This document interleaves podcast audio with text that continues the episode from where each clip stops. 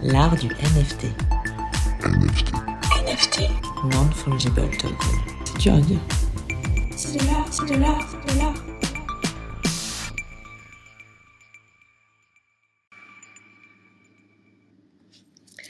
Bonsoir et bienvenue dans ce nouvel épisode de l'art du NFT.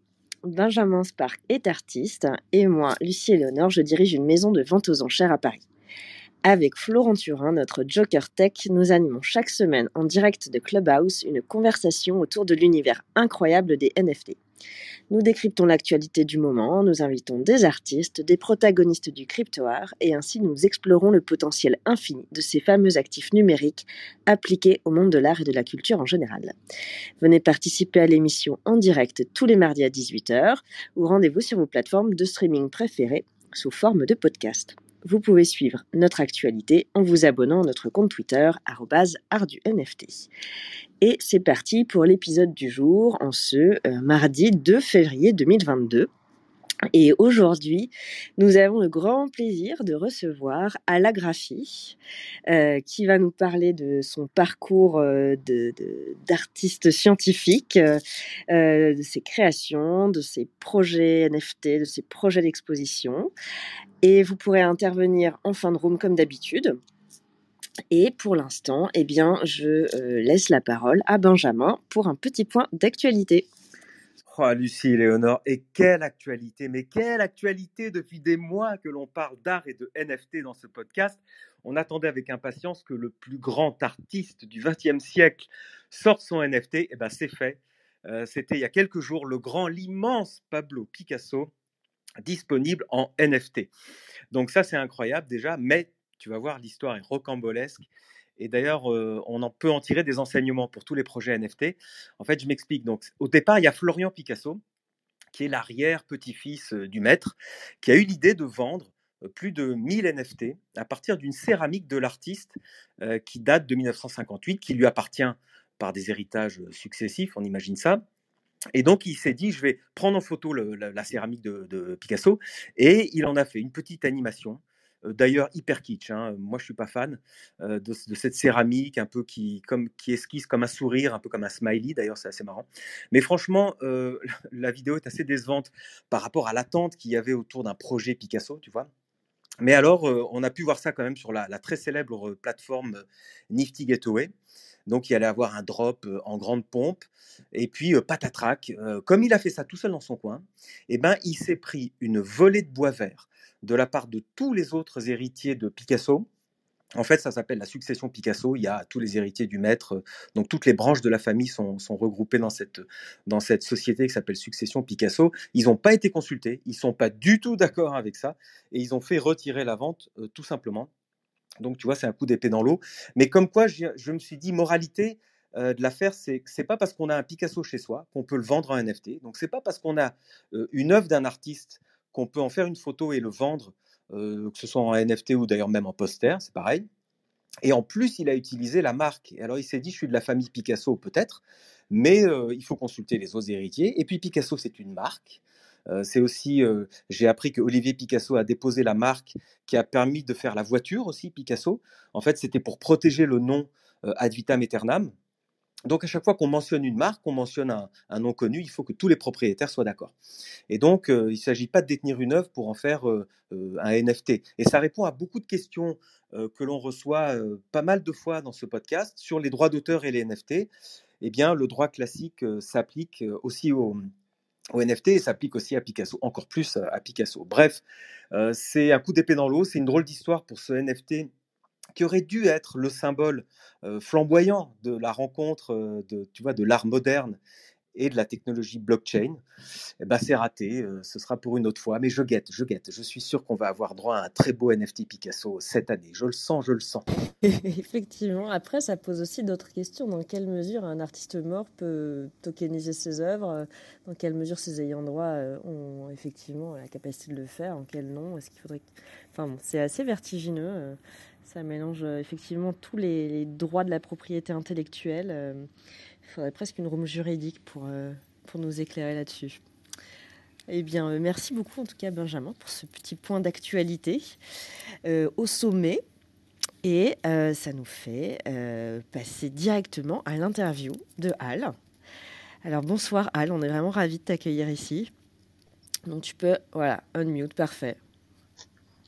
Bonsoir euh, Lucie et Léonore, bonsoir Benjamin et bonsoir Florent, bonsoir tout le monde. Je suis ravie d'être là, merci. Eh bien, super. Alors, est-ce que, avant qu'on attaque euh, les faits, parce que peut-être que tous nos auditeurs et nos auditrices ne te connaissent pas encore, est-ce que tu peux te présenter très rapidement et juste nous dire dans un premier temps qui tu es, où tu vis et ce que tu fais dans la vie? Super, bien sûr. Euh, du coup, comme j'ai été présenté dans ce podcast, je suis bien artiste et scientifique. Euh, normalement, je me présente comme scientifique de formation et artiste de naissance. Euh, parce que mon père est artiste, mais qui a préféré que je fasse un autre métier. Et euh, je vis à Paris, donc depuis dix ans, je vis à Paris. Et euh, voilà, je pense que et je travaille euh, sur le croisement entre l'art et les sciences, surtout dans la créativité de l'intelligence artificielle. Donc c'est quelque chose qui me passionne depuis très très longtemps et je l'explore euh, et je, suis très ravie de le partager avec vous. Alors, on va en parler longuement. Alors, est-ce que tu peux euh, justement maintenant revenir sur ton parcours? C'est-à-dire, j'imagine que tu as grandi en Italie, qu'est-ce que tu as fait euh, comme études? Voilà, on comprend déjà que ton père voulait pas trop que tu sois un artiste. Enfin, voilà. Raconte-nous un petit peu ce qui t'est arrivé avant d'en être là où tu en es. Oui, tout à fait. Donc, euh, du coup, je suis née au Liban, d'une famille euh, arménienne, italienne, euh, libanaise, un peu de partout dans le monde. J'ai vécu un peu partout. Euh, dans, il y a l'Italie, il y a les États-Unis où j'ai fait mes études euh, doctorales et mon master. Et ensuite, je suis venue à Paris pour continuer ma recherche et mon art. Alors, de quoi, qu'est-ce que tu as fait comme études, qu'on comprenne bien? Oui, alors j'étais euh, donc je me suis dédié à tout ce qui est euh, informatique, mais dans une spécialisation spécifique qui s'appelle système complexe. Donc les systèmes complexes, ce sont des réseaux euh, de, de, de, beaucoup d'agents qui interagissent pour créer euh, des, des euh, comment on l'appelle des des, euh, des, des, actions intelligentes, on, peut dire. Donc il y a, il y a plusieurs euh, parties comme l'émergence et tout ça, comme on observe par exemple des, des, des, agents comme les fourmis, quand ils sont tout seuls, ils sont bêtes, mais collectivement, ils peuvent, euh, comme les abeilles aussi, faire des choses incroyables, duquel on inspire. Euh, pareil, le système immunitaire. Donc ça, c'était ma recherche au départ. Et ensuite, j'ai appliqué ça sur euh, le data, data mining, qui est devenu aujourd'hui, qui s'appelle plus euh, data science. Donc, analyse des données, extraction de, de l'information. Et surtout, c'était sur euh, l'analyse des textes. Donc, euh, par exemple, NLP, mais pas le NLP qu'on connaît. Euh, NLP, c'est natural... ouais, ça. NLP, Na si tu peux juste. En anglais, c'est Natural Language Processing, ce qui veut dire euh, traitement des langues. Euh, donc pour analyser par exemple automatiquement le qu'est-ce que euh, donc faire comprendre à la machine ce que ouais. cette phrase veut dire. On, on voit, pardon, Alst, on voit que effectivement tes études étaient assez poussées en termes scientifiques. Euh, moi déjà, je suis, je suis un petit peu largué, mais je vais, je vais, on va peut-être creuser ça. En revanche, je peux te dire que déjà ta première phrase résonne énormément en moi, c'est-à-dire que tu, tu savais que tu étais un artiste, mais tes parents mais tes parents, c'est la société, n'ont pas voulu que tu fasses de l'art comme un métier. Et moi, c'est ce que j'ai vécu aussi. Et euh, j'en ai voulu effectivement au départ à mes parents, mais finalement, je pense que c'est génial d'avoir pu combiner, comme tu le fais, euh, des études. Donc, des études, toi, c'était des études scientifiques. Moi, j'ai fait des études en, en, marketing, communication. Et après, je suis devenu artiste plein temps. Là, je vois que tu arrives à cumuler les deux, à faire les deux, à mettre de, de la science dans ton art et de l'art dans ta science. Et donc, ça, c'est génial. Donc moi, c'était déjà un témoignage, j'étais en, je suis en résonance avec ce que tu dis, et euh, j'aimerais bien creuser cette question, c'est-à-dire à quel moment tu as senti la bascule, ou tes études très scientifiques, là tu, nous as expliqué ce que tu faisais, déjà on est tous largués, mais ça a l'air passionnant, à quel moment tu as basculé en te disant, bon finalement, je vais me servir des sciences pour faire vraiment de l'art quoi? Exactement, merci pour, pour ces mots, et tout à fait, donc j'étais... Euh j'étais toujours euh, en train de chercher en fait un, un pont entre euh, l'art et les sciences et de, de le construire. J'ai même essayé quand j'étais euh, en, en, 2004, j'ai commencé à faire des scripts qui euh, automatisaient des logiciels pour créer des, des choses en 3D, comme à l'époque il y avait Maya, 3D Max et même AutoCAD, donc un programme de architecture. Ensuite, c'était avec GIMP, donc la version open source de Photoshop. Mais euh, quand est-ce que ça vraiment euh, allé entièrement de la science à l'art, euh, ça a basculé, c'était en 2000, 2016. Euh, Donc en 2016, je tombe sur un article écrit par euh, Ian Goodfellow en 2014. Donc c'est le fameux article des GAN, Generative Adversarial Networks. Et cet article-là, ça m'a. En français, juste en français pour, euh, pour traduire un petit peu ce que c'est un GAN, même si. Euh, oui. Tu peux nous traduire euh, GAN Oui. Donc, ce sont des, des réseaux, des réseaux de des réseaux de neurones artificiels. on les appelle adversaires, qui sont en train en fait de de se de se de se combattre donc un qui est en train de générer tellement de l'information et l'autre est en train de filtrer euh, ces informations et voir s'il est euh, euh, s'il est en train de générer le bon classement, la bonne image ou pas. Donc un est un détecteur et l'autre est un générateur.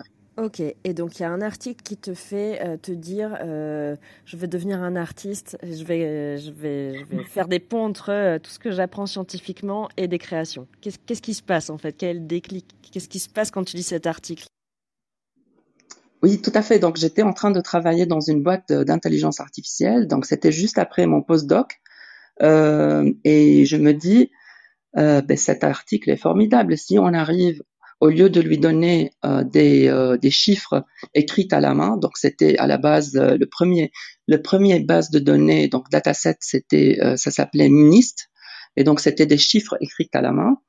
Et, et en 2016, l'article a été publié à NURIPS, donc une conférence super connue dans, dans l'intelligence artificielle.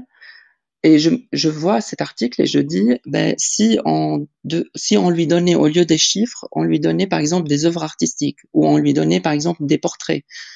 Euh, à l'époque, j'avais euh, un projet qui s'appelle euh, 1001 visages. Donc c'était des portraits des personnes que je prenais partout dans le monde. Et l'idée c'était je demandais chaque personne cinq mots clés qui lui décrivaient pour créer un réseau qui connecte tout le monde pour pour montrer que on est tous connectés et aucune personne fait un île donc une île. Donc euh, euh, voilà, euh, una faccia, comme on dit en italien. Donc ah voilà, donc attends, on y vient. Donc en fait, tu avais en tête un projet artistique avec ces mille et un visages. En fait, tu prenais déjà mille et un visages en photo avant 2016.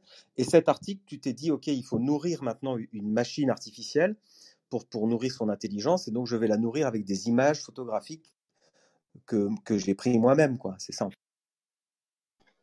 C'est exactement ça. C'est exactement ça, Benjamin.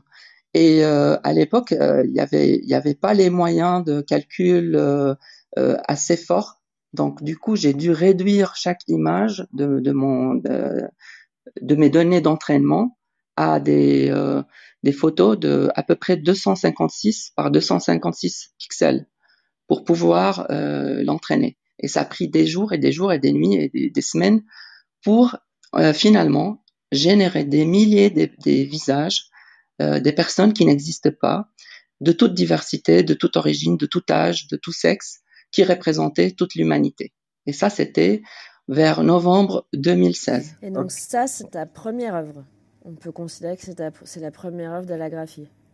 Euh, on, on, peut le dire, sauf que je, je n'avais pas la conception que ça, ça, ça, allait être une œuvre, une œuvre jusqu'à euh, jusqu'à l'été de 2017. Donc euh, j'avais la date limite pour présenter euh, une expo euh, en 2017 pour 2018. Donc 2017, j'étais invité à exposer au Grand Palais. Voilà, pour la première fois, c'était super nouvelle pour moi. Et je me suis dit, ben, il y a quelque chose là que qu'il faut faire avec ces visages, des milliers de visages. Mais je voulais pas les présenter comme ça parce que comme ils étaient très, chaque visage était cassé, était un peu incomplet, de basse résolution.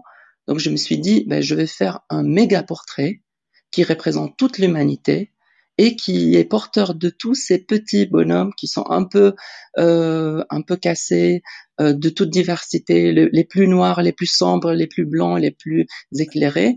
Et c'est ça qui va représenter l'humanité. Et c'est là. Euh, à la graphie, pardon, je te coupe, tu parlais du Grand Palais, ça m'intéresse parce qu'il y a un moment donné, donc le monde de l'art s'est intéressé à ta création parce que c'est important d'expliquer à quel moment tu peux intéresser, à quel moment la science commence à intéresser le monde de l'art. Super, oui, tout à fait.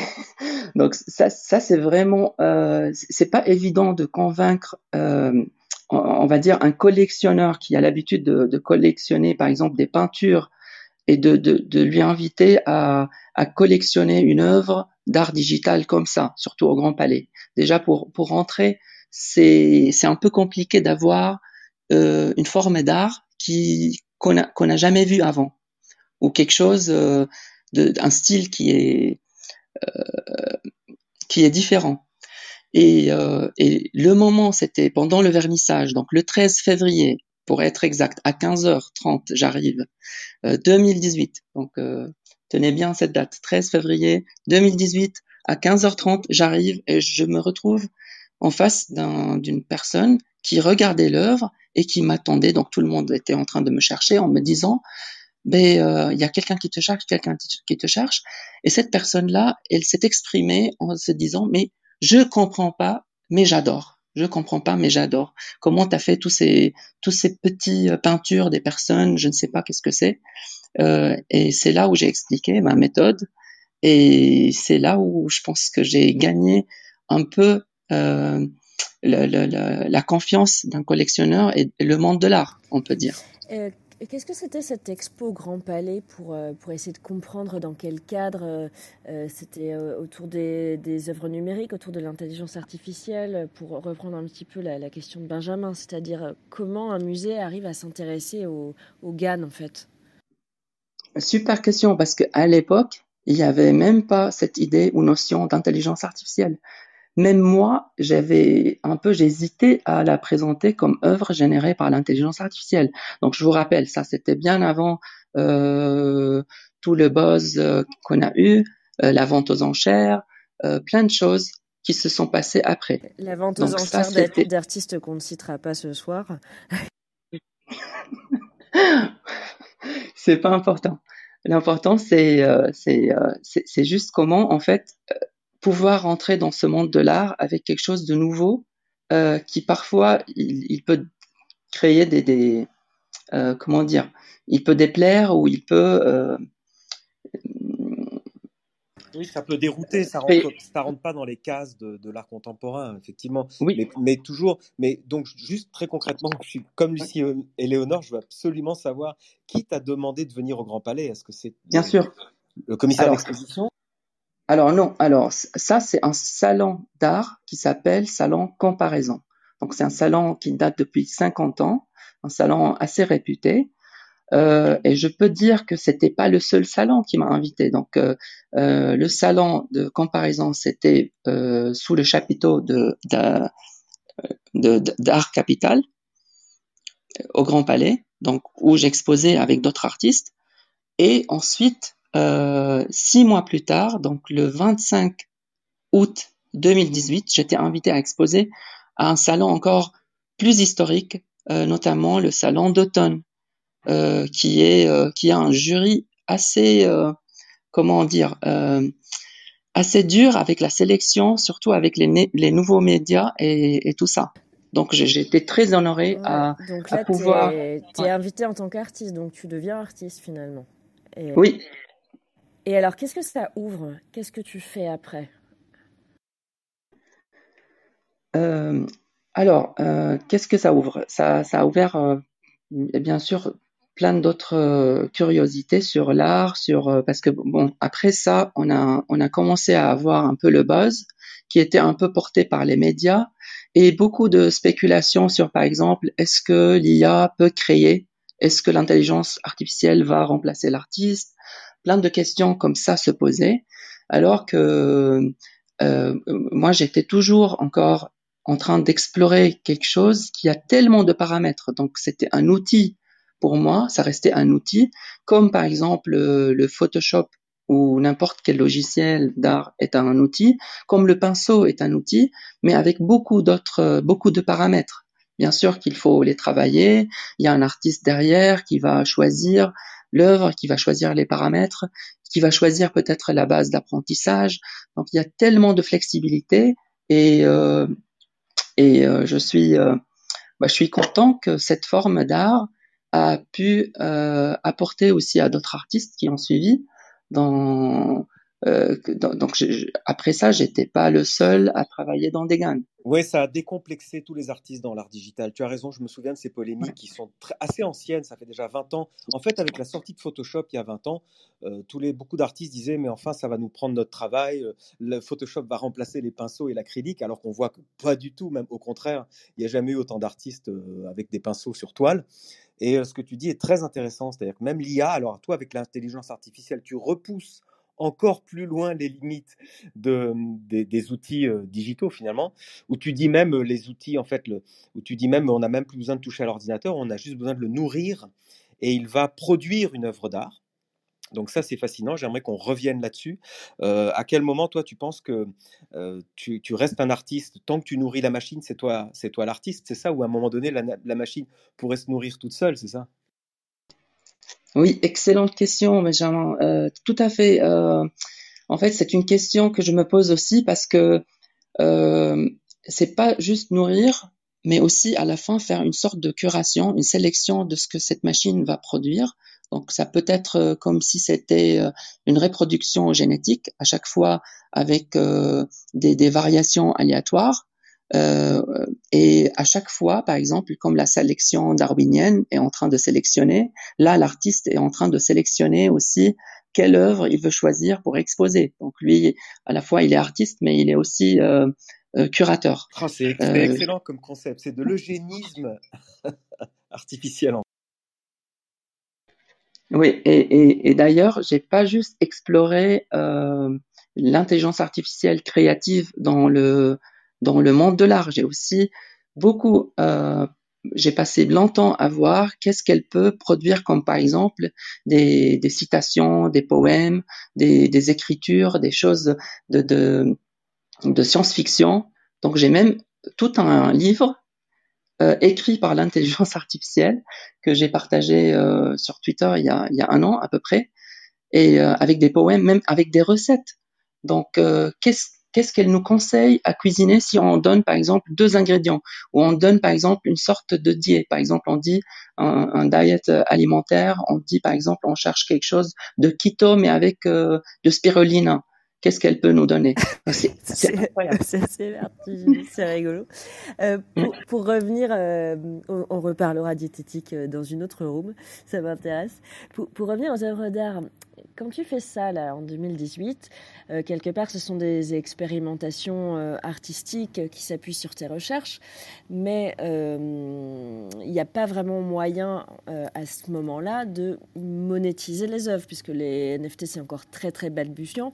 Donc moi j'aimerais bien savoir à comment arrivent les NFT Comment tu découvres? Est-ce que ça change quelque chose dans ton travail, dans ta manière d'aborder euh, les œuvres, leur potentialité de, de, bah, de, monétisation tout simplement? Enfin voilà, à quel moment les NFT arrivent et qu'est-ce que ça change? Super question.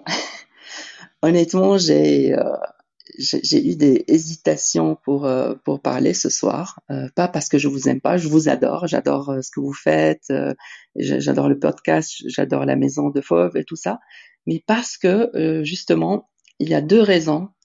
une c'était à cause des NFT. Donc avant de commencer à parler des NFT, je vais je vais, je vais peut-être vous dire ça c'est que comme on parlait de Picasso et euh, les héritiers de Picasso, je, je, je pense à mes collectionneurs de la même façon. Donc euh, avant de, de même vouloir, même si je vais je vais pas vendre les mêmes œuvres physiques en NFT, j'aimerais quand même euh, voir euh, comment ils ils voient les choses, surtout quand ils sont bombardés par des articles des médias qui représentent pas forcément le monde du NFT. Donc, je suis absolument d'accord, mais du coup, on a, c'est vrai qu'on a peut-être zappé quelque chose, c'est de dire que, en fait, ces œuvres du Grand Palais de 2018, etc., c'est effectivement créé par l'intelligence artificielle, mais ce sont des, des tirages, enfin, c'est physique, c'est pas numérique, en fait, ce qu'on voit, c'est pas sur des écrans, c'est ça?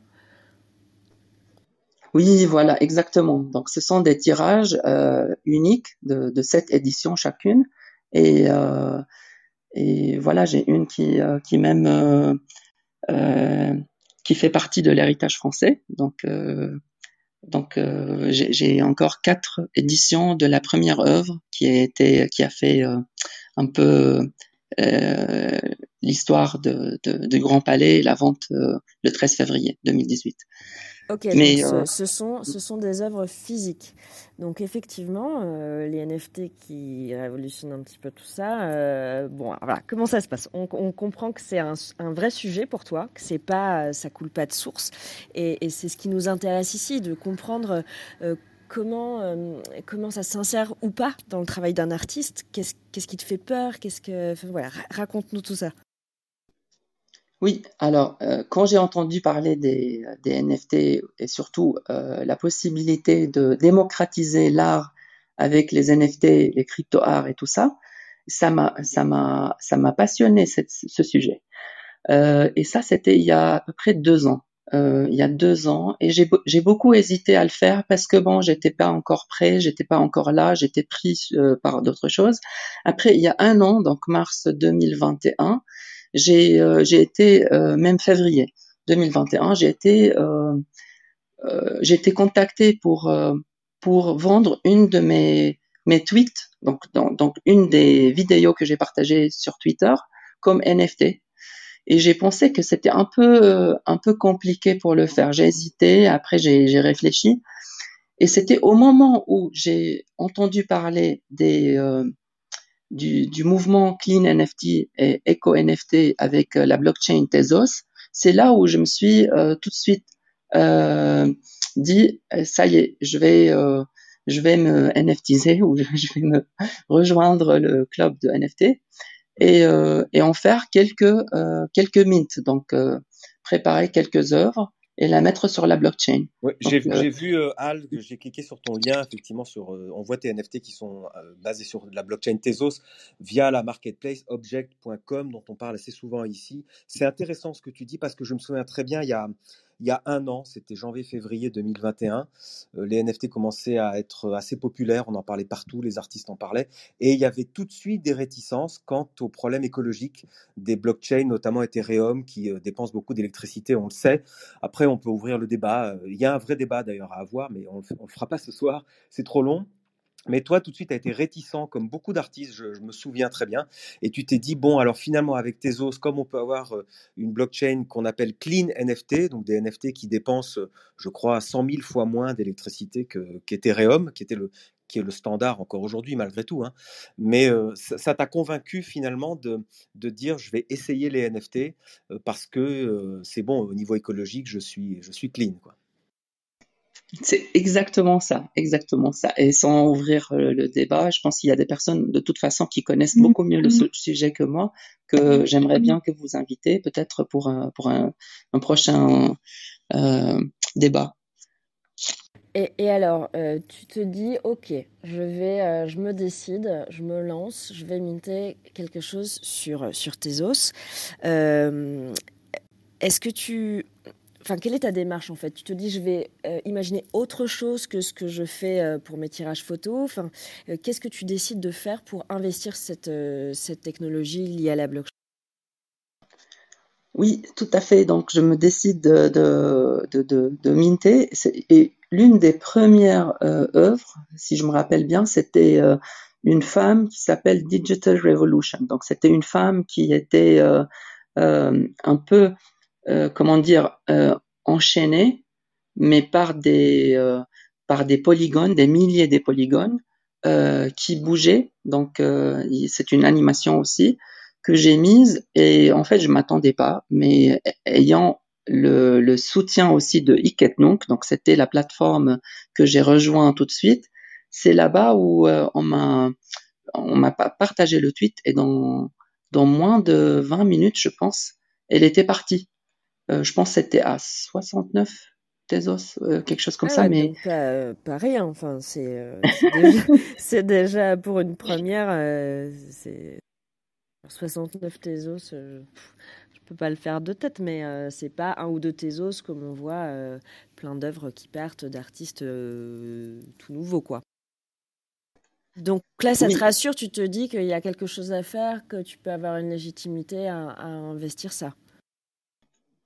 Oui, tout à fait, tout à fait. Mais après, il y a quelque chose que vous devez savoir sur moi, c'est que je suis quelqu'un qui aime pas utiliser ma ni ma signature ni ma légitimité pour pour être dans le marché de l'art. Donc j'adore en fait l'idée quand euh, l'œuvre est présentée et le collectionneur aura la possibilité de choisir selon son goût et l'esthétique, sans savoir qui est qui est euh, l'artiste, qui est l'auteur. Ça, je pense que ça fait euh, beaucoup du bien pour surtout pour euh, la démocratie des, des, des, des comment dire euh, des, entre les artistes et leurs ventes et tout ça. Euh, après, ça, c'est mon avis et ah, Attends, c'est intéressant, ça, J'aimerais juste que tu développes parce que en fait, tu es en train de dire que euh, tu ne souhaites pas adopter tous les codes du marché de l'art. Donc, comme tous les artistes, tu as besoin de vendre, tu as besoin de te faire connaître, ça c'est normal. Mais tu voudrais vendre, vendre en NFT, mais sans adopter tous les codes, c'est-à-dire sans mettre ta signature en avant. Donc, tu as, tu as comme un pseudonyme finalement. Alors, c'est très utilisé, il hein, faut dire à tout le monde que dans les NFT, un artiste sur deux, je me demande même si c'est pas 80% des artistes, se cache derrière un pseudonyme, enfin se cache, non, c'est pas le mot, mais adopte un pseudonyme un avatar en fait pour, pour faire plus court ou plus simple ou plus punchy. mais toi, tu, derrière ton avatar, on ne sait pas forcément que c'est toi. Tu dis le collectionneur doit faire la recherche de, de savoir qui se cache derrière ton avatar, c'est ça? Absolument. Mais par contre, alors finalement, je peux vous dire, euh, mes deux avatars, c'est Alagraphie et Bitopsy. Donc, euh, je cache pas grand-chose. Mais euh, j'ai essayé en fait de créer un avatar, un nouveau avatar. Mais je me suis tout de suite rendu compte que le marché de l'art a déjà pris ce momentum, ce, mouvement, et, et les collectionneurs étaient déjà, pour la plupart, intéressés par des artistes comme euh, une sorte d'investissement. Je parle pas de tout le monde, bien sûr, mais euh, c'est vrai que beaucoup de, de, de, de, collectionneurs sont aussi des investisseurs et je, je, je, me suis rendu compte. Et finalement, en fait, j'ai fait des analyses parce que comme, comme, je suis aussi chercheur et scientifique, une des choses que j'ai faites, c'était euh, analyser la disparité dans des réseaux de d'artistes sur, par exemple, Tezos. Et j'ai vu que vous êtes prêts? On est prêts. On est prête même. ok. 1,4% des artistes avaient 50% de, des fortunes de NFT. Donc ça, c'est important à dire euh, pour un nouveau marché qui se développe et pour des nouveaux arrivés dans ce monde. Euh, et pour toutes les personnes qui essayent en fait de le démocratiser, moi je suis pour une solution qui peut qui peut le faire. Des communautés, euh, parler des, euh, euh, donner le bienvenu à des nouveaux artistes, tout ça. Je pense que c'est très intéressant de donner la chance à tout le monde, surtout les latecomers, donc les personnes qui arrivent à joindre ce réseau récemment. C'est très bien que tu dis ça parce que moi je suis interrogé, mais on est tous interrogés dans les NFT par des, artistes qui veulent arriver là-dessus en disant bon ben voilà j'ai plus qu'à minter mon NFT et puis ça va marcher parce qu'ils ne voient que les succès des 1,5% d'artistes comme tu dis et on ne voit pas les échecs de 98% des artistes. Alors échec entre guillemets, c'est-à-dire que ça met beaucoup de temps à lancer une collection de NFT, il faut se faire connaître sur les réseaux sociaux, il faut avoir beaucoup de followers. En fait, il y a tout un travail préparatoire avant de lancer son NFT. Euh, parce que sinon, on va, euh, ça va être le, le, bec, on va retrouver le bec dans l'eau. Donc toi, en plus, toi, j'ai vu que tu avais lancé des collections sur plein de, de marketplaces, donc des plateformes NFT, euh, sur plusieurs blockchains. Est-ce que c'est une volonté? Donc toi, tu fais des collections différentes en fonction de, de, chaque marketplace? Oui, je voulais juste ajouter pour ne pas trop décourager les nouveaux artistes, c'est que sur les blockchains de Tezos par exemple et Object ou euh, euh, il, le, risque n'est pas très si gros parce que pour minter une œuvre, ça peut coûter genre 30 centimes ou 50 centimes. Euh, en, euros. Donc même si ça vend pas, c'est pas c'est pas quelque chose de, de, de, perte de 200 euros, comme par exemple sur l'Ethereum. Mais, Après, pour, pour, autant, ce que tu me disais, c'est que euh, tu avais, un petit peu craint de te lancer là-dedans parce que tu avais peur de la réaction de tes collectionneurs traditionnels. Est-ce que tu peux nous parler de ça? Comme si les collectionneurs euh, de tes œuvres euh, physiques ne, avaient du mal ou auraient eu du mal à, à apprécier ton travail NFT pour le moment, je suis pas, j'ai pas consulté tous mes collectionneurs et je suis en fait en train de, d'explorer cette idée avec eux peu à peu. Donc j'ai pas, c'est pas que j'ai peur, c'est juste que à chaque fois qu'un article sort, euh, ça fait un peu de bruit et ça représente pas forcément euh, ce qui se passe dans le marché du, du NFT. Un, article sur les NFT, tu veux dire quand on parle un encore euh, de euh, d'un achat de Board Ape ou alors de quelqu'un qui s'est fait voler des œufs, enfin tout ce que les médias veulent bien raconter pour faire peur et, et, et pour faire de l'audience, c'est ça, au lieu de s'intéresser vraiment à ce qui se passe. chez les artistes, t'as peur que tes collectionneurs soient un petit peu effrayés par cette mauvaise presse finalement des NFT c'est exactement ça. T'as bien saisi, euh, euh, Lucie Eleanor. Exactement ça. C'est à combien des, des millions des balles on vend les, les pixels, euh, un pixel ou un truc comme ça. Et c'est ça qui qui peut agiter un peu le marché. Euh, ne peut pas le marché, mais peut-être la confiance d'un collectionneur qui investit dans un artiste, qui devient un peu une sorte de mécène, parce qu'il dit bon c'est un artiste dans lequel je crois et que j'ai envie d'investir et, et, du coup, quand je fais euh, une œuvre, euh, bien sûr, ça doit être très loin de l'œuvre euh, présentée ou imprimée dans, dans, dans, le palais, par exemple, ou dans d'autres endroits où j'ai exposé. Et ça doit aussi être une autre, une sorte d'autre forme d'art. Alors, est-ce que, tu, est-ce que tu peux nous en parler justement, nous, nous, nous, décrire une ou deux collections, nous parler des sources d'inspiration qui ont donné lieu à ces collections? De NFT donc Oui, bien sûr. Alors, euh, une des, alors une des, par exemple, des, euh, séries des NFT que j'ai euh, sur laquelle j'ai travaillé, c'était un peu l'art génératif. donc c'est l'art génératif, ça peut être beaucoup de choses sous l'art digital. Donc ça peut être algorithmique. Dans l'algorithmique, ça peut être fractal. Et même dans ça, j'ai exploré un petit peu des variations. Euh, que j'ai posté sur euh, sur euh, et on peut les voir sur Object aussi. Euh, ça c'est une série.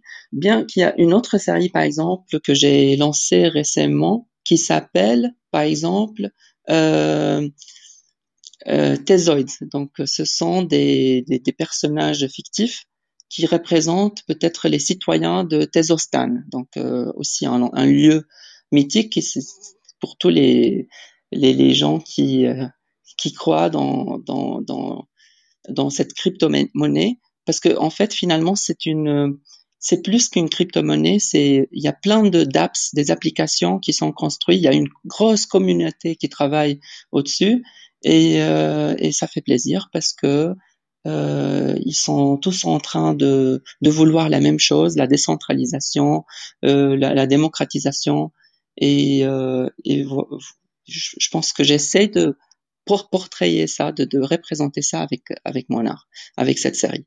Après, il y a aussi euh, une autre série que j'ai fait qui sont des rêves des aliens.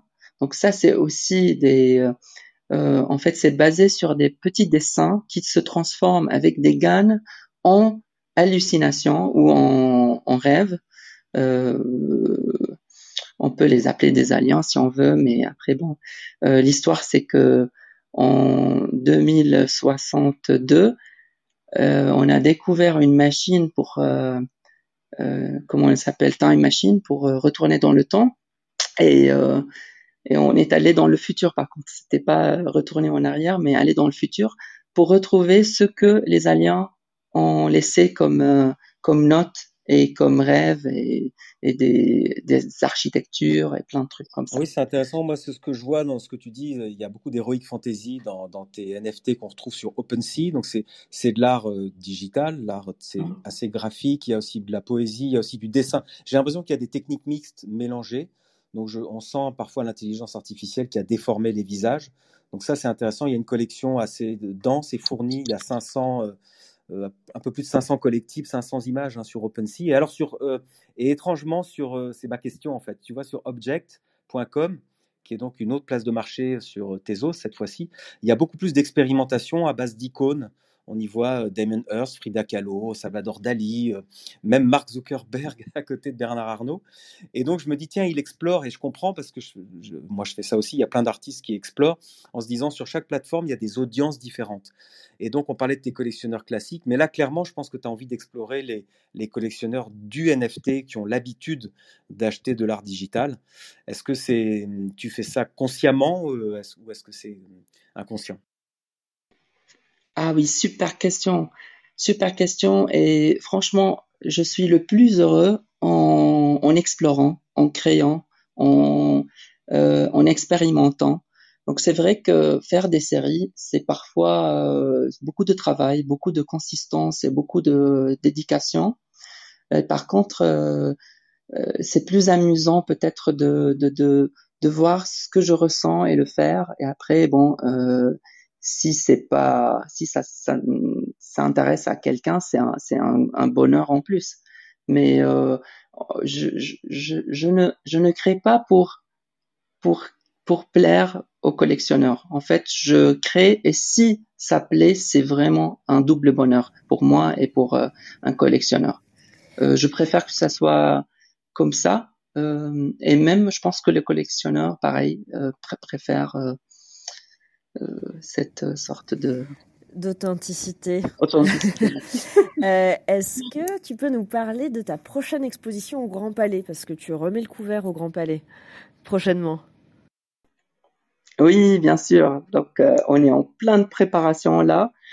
C'est dans deux semaines, même pas. Euh, donc, le vernissage aura lieu euh, le 15 de 22. Et euh, le jour, euh, le, à partir du 16 de 22, ça serait ouvert au public. Euh, ça serait une, comme j'ai dit, ça serait avec le salon de comparaison. Donc, Donc la même chose qu'en 2018. Exactement. Ça? Et alors, tu exposes des NFT ou tu exposes des tirages? Euh, C'est ta question. aïe, aïe, aïe, aïe. Est-ce que je suis prête à vous annoncer ça? Ben oui, allez.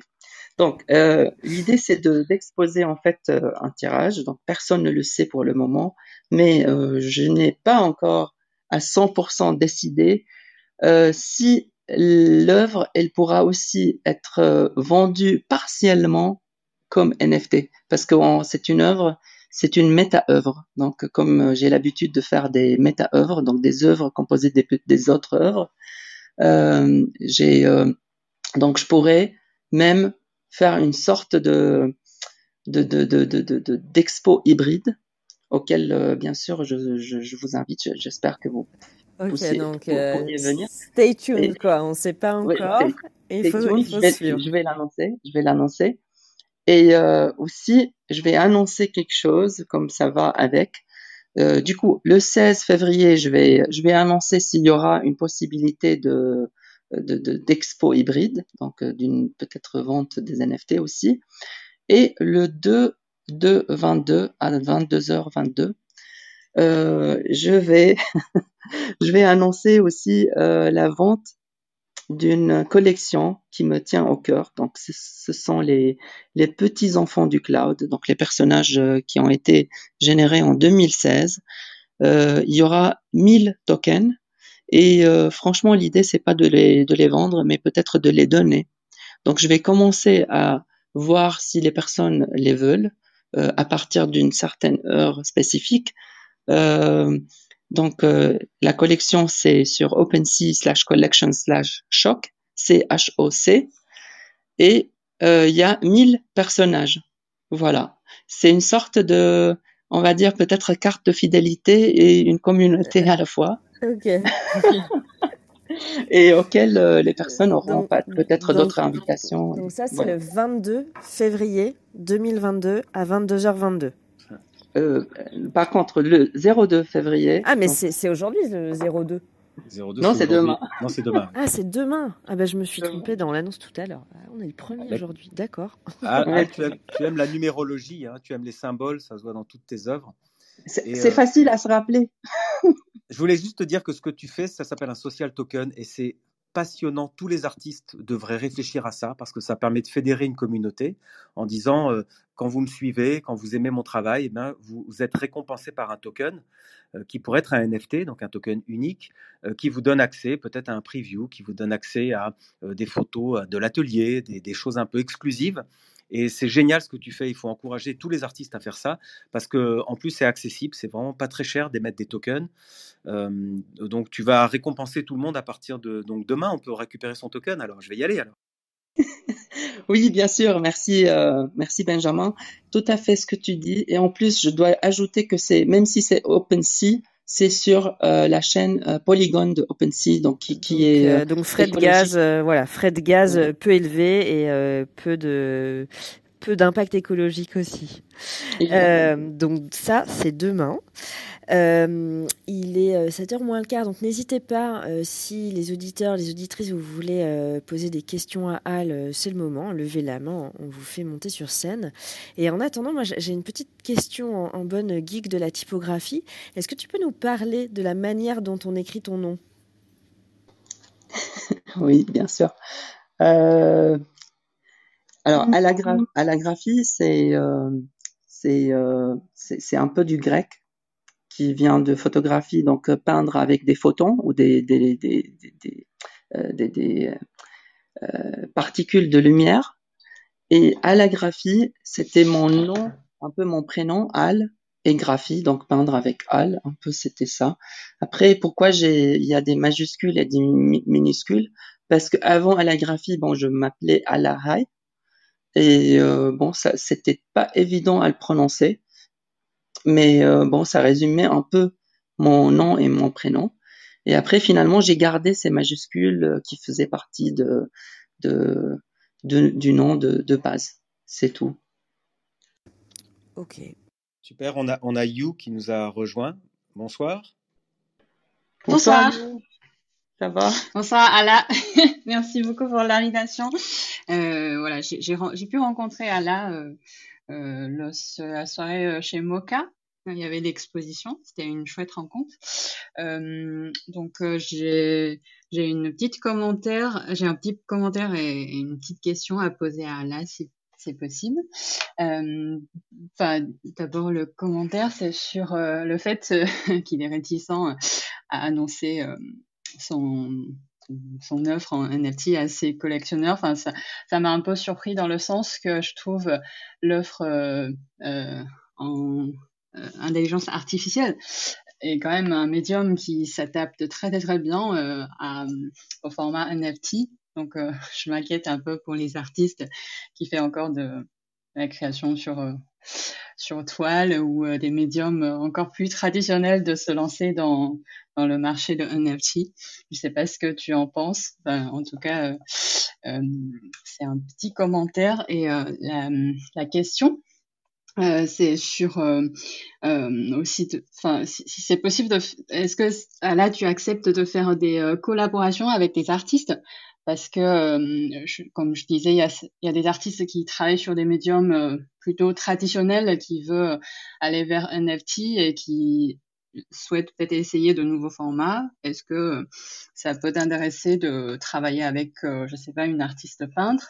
Euh, dans son travail, a certaines euh, formalités Peut-être tu peux le traduire ou interpréter avec de l'intelligence artificielle ou de Ken. Est-ce que ça peut t'intéresser? Voilà mes questions. Merci beaucoup. Donc deux questions. Hein. Pourquoi la réticence alors que ton médium de prédilection est particulièrement adapté au NFT Est-ce que tu es prêt à faire des collaborations avec des artistes traditionnels? Ok. Alors réticence, c'est juste euh, l'endroit qui m'a, bien sûr, qui m'a, euh, qui m'expose, n'est pas au courant de tout ça. Et euh, bon, je pense que ça ira, c'est pas si grave. Ça, c'est un. Le deux, c'est mes collectionneurs, comme j'ai dit. Si jamais, bon, euh, comme ça va être une nouvelle série, euh, ce que je vais exposer là, donc j'ai pas beaucoup de réticence. Donc c'est ça va. Je pense que je peux aller. J'ai le feu vert. Euh, après, pour répondre à la deuxième question, est-ce que j'aimerais collaborer avec des artistes euh, traditionnels? Mais bien sûr, mon père est artiste traditionnel, moi-même je suis artiste traditionnel euh, et j'adore en fait euh, faire des collaborations, surtout dans du deux médiums qui sont très différents. Donc quelque chose de très très traditionnel et quelque chose de très poussé dans l'intelligence artificielle ou dans euh, l'art digital.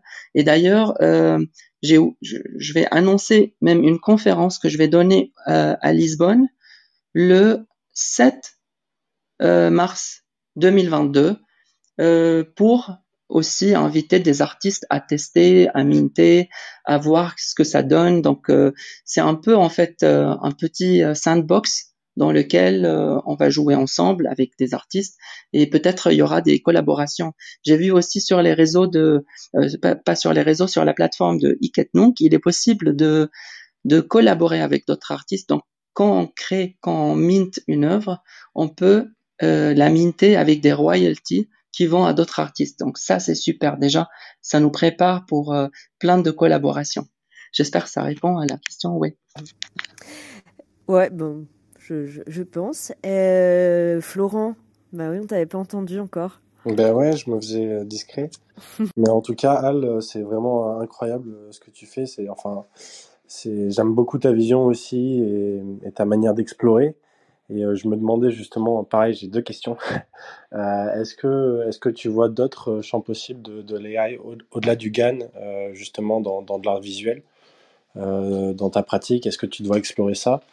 Et euh, ma deuxième question, c'est qui est un peu aussi en lien, c'est euh, tu fais de l'art génératif. Est-ce que justement l'art euh, de l'art interactif, enfin des NFT interactifs, est-ce que ça serait pas justement ta prochaine étape vu que tu es capable de traiter des millions de données et justement pouvoir créer une œuvre un peu méta, donc dans la continuité de ce que tu fais déjà, tout en justement ayant une œuvre qui soit euh, ben, interactive en fonction des données que tu, lui rentres en fait. Et vu que c'est un peu ton dada, je me dis que ça va être un peu inévitable. Bonsoir euh, Florent, merci pour les questions, super. Euh, en effet, dans, alors dans le monde de GAN, il y a tellement de variations.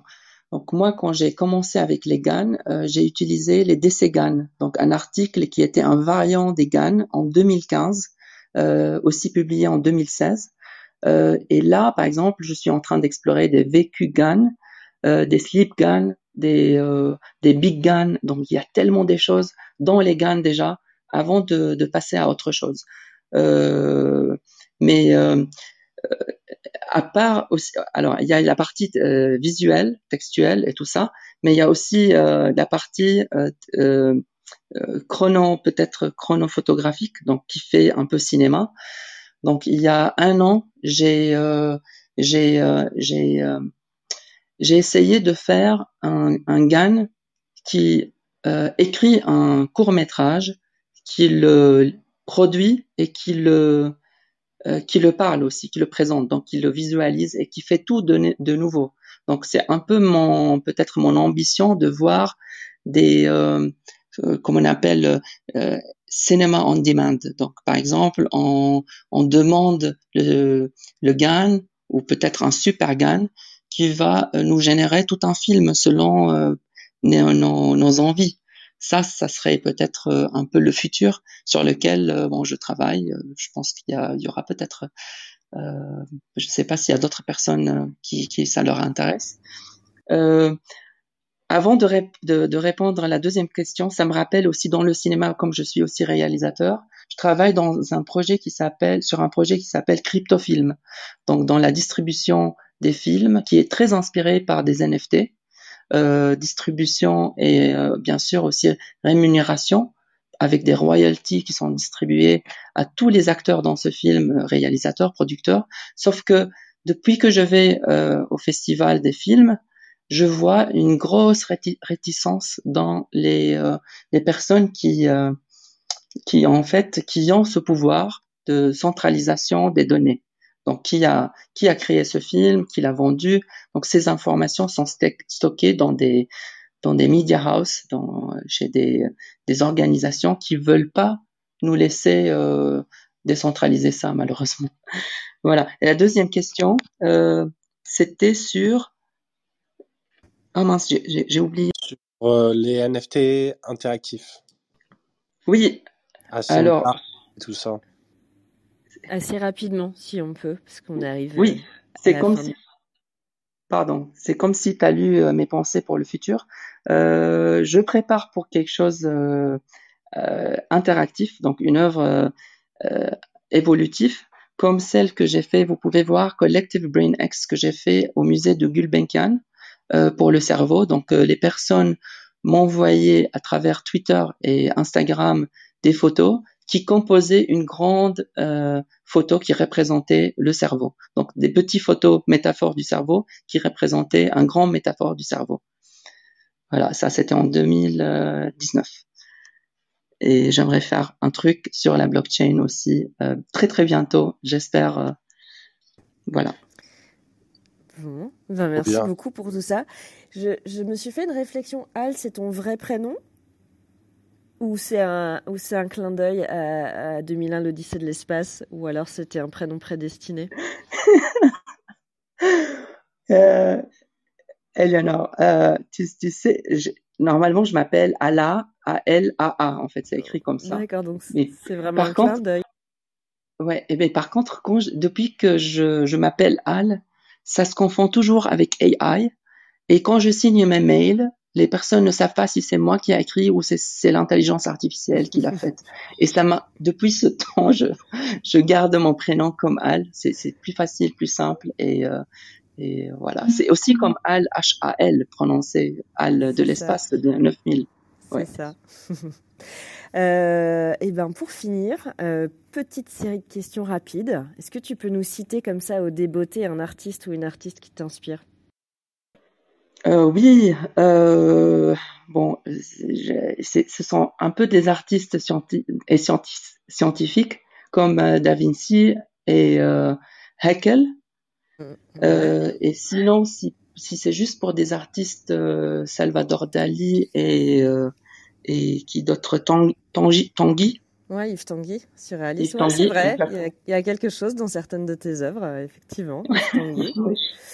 Est-ce que, toi, est que toi, tu collectionnes euh, des euh, ça, m'arrive, euh, je ne peux pas me considérer comme collectionneur, mais ça m'arrive, oui. Il y a des œuvres parfois euh, qui, qui sont irrésistibles. Et alors, est-ce que tu peux nous, parler d'une œuvre irrésistible? Euh, Oui. Alors, euh, c'est vrai que moi, je regarde pas vraiment l'artiste euh, avant de regarder l'œuvre. Donc, c'est pas des, œuvres qui sont très célébrées, euh, mais vous pouvez voir dans ma collection euh, des, des, surtout dans l'art génératif et algorithmique. Euh, je pense, je, je, je, peux apprécier le travail derrière. Ok. Et euh, un, un NFT que tu attends avec impatience? De quelqu'un qui minterait ou alors euh, tu te laisses porter par tes découvertes? Oui, ça n'a pas été minté encore. Je, je l'attends impatiemment. Bon. Et alors, toute dernière question. L'invité que tu aimerais écouter dans cette room Dans ce, dans ce podcast euh, Snoop Dogg? Snoop Dogg, ok. C'est facile, j'ai son numéro de téléphone. Ah oui. euh, en fait, vous avez une super sélection des, des, des invités. Euh, je, je, je, je, suis à l'écoute. J'attends votre prochain podcast. Donc tu nous laisses la responsabilité. c'est ça. Je vais pas être responsable. Ça marche. Bon, bah écoute, euh, Al, euh, pour finir, je vais passer la parole à Florent pour deux choses. La petite tradition du podcast et puis une, une annonce que tu vas quand même nous faire, Florent. On peut prendre 30 secondes pour ça. Je te, je te laisse la parole. Oui, Al, ben, du coup, euh, merci beaucoup euh, pour cette une, heure, cette une heure passée avec nous. Euh, pour te remercier, on te propose que tu nous donnes un NFT pour notre audience. Donc je sais pas si ça te dit de, de, faire un petit giveaway et de voilà soutenir le podcast, soutenir nos éditeurs. Mais oui. Ben, trop bien. Ben, écoute, euh, merci beaucoup. Euh, c'est à chaque mois, à chaque fois que me revient la dure tâche de, demander. Donc, euh, ouais, donc il y aura un petit tweet. Suivez-nous sur Twitter et, et, vous pourrez avoir l'occasion de gagner un, petit giveaway de Hal. Et donc, deuxième intervention, Florent. Donc ça, c'est trop bien déjà. Et la deuxième truc trop bien, c'est que ben, pour ceux qui ne le savent pas, je suis, je suis le cofondateur de Walkanda, qui est une plateforme de NFT spécialisée dans, les, dans le street art et, et les graffitis. Et euh, pour euh, accélérer notre croissance et soutenir nos artistes, on lance une collection euh, de PFP. donc, qui va avoir entre 5 et, et 7 000 caractères et qui vont donner plein d'utilités et plein de, euh, plein d'avantages en fait sur la plateforme. Vous allez pouvoir avoir des, airdrops euh, de, de, NFT, euh, pouvoir voter sur euh, sur des sur où vont se passer les prochains événements, les chasses au trésor, etc. Donc plein de choses sympas. On vient de sortir le teaser aujourd'hui et si vous retweetez et en laissant et en laissant un petit commentaire, vous, vous pouvez rentrer dans la JME list, donc Gonna Make It list. Donc c'est la liste des early birds pour réserver votre place. Euh, voilà, c'était euh, c'était tout pour moi. Donc euh, n'hésitez pas à, aller suivre Wakanda avec deux L sur Twitter. Et merci du coup de m'avoir donné ce, temps de parole. Bah, c'est normal. Eh bien, euh, il est 19h01, c'est presque parfait. Merci infiniment, euh, Al, c'était euh, passionnant. Merci d'avoir euh, accepté notre invitation pour parler de toutes ces choses passionnantes et délicates. merci Benjamin, merci Florent, merci à vous toutes et vous tous qui nous suivez. Et puis à la semaine prochaine. Merci. L'art du NFT. NFT. Non-fungible token. C'est dur à dire. C'est de l'art, c'est de l'art, c'est de l'art.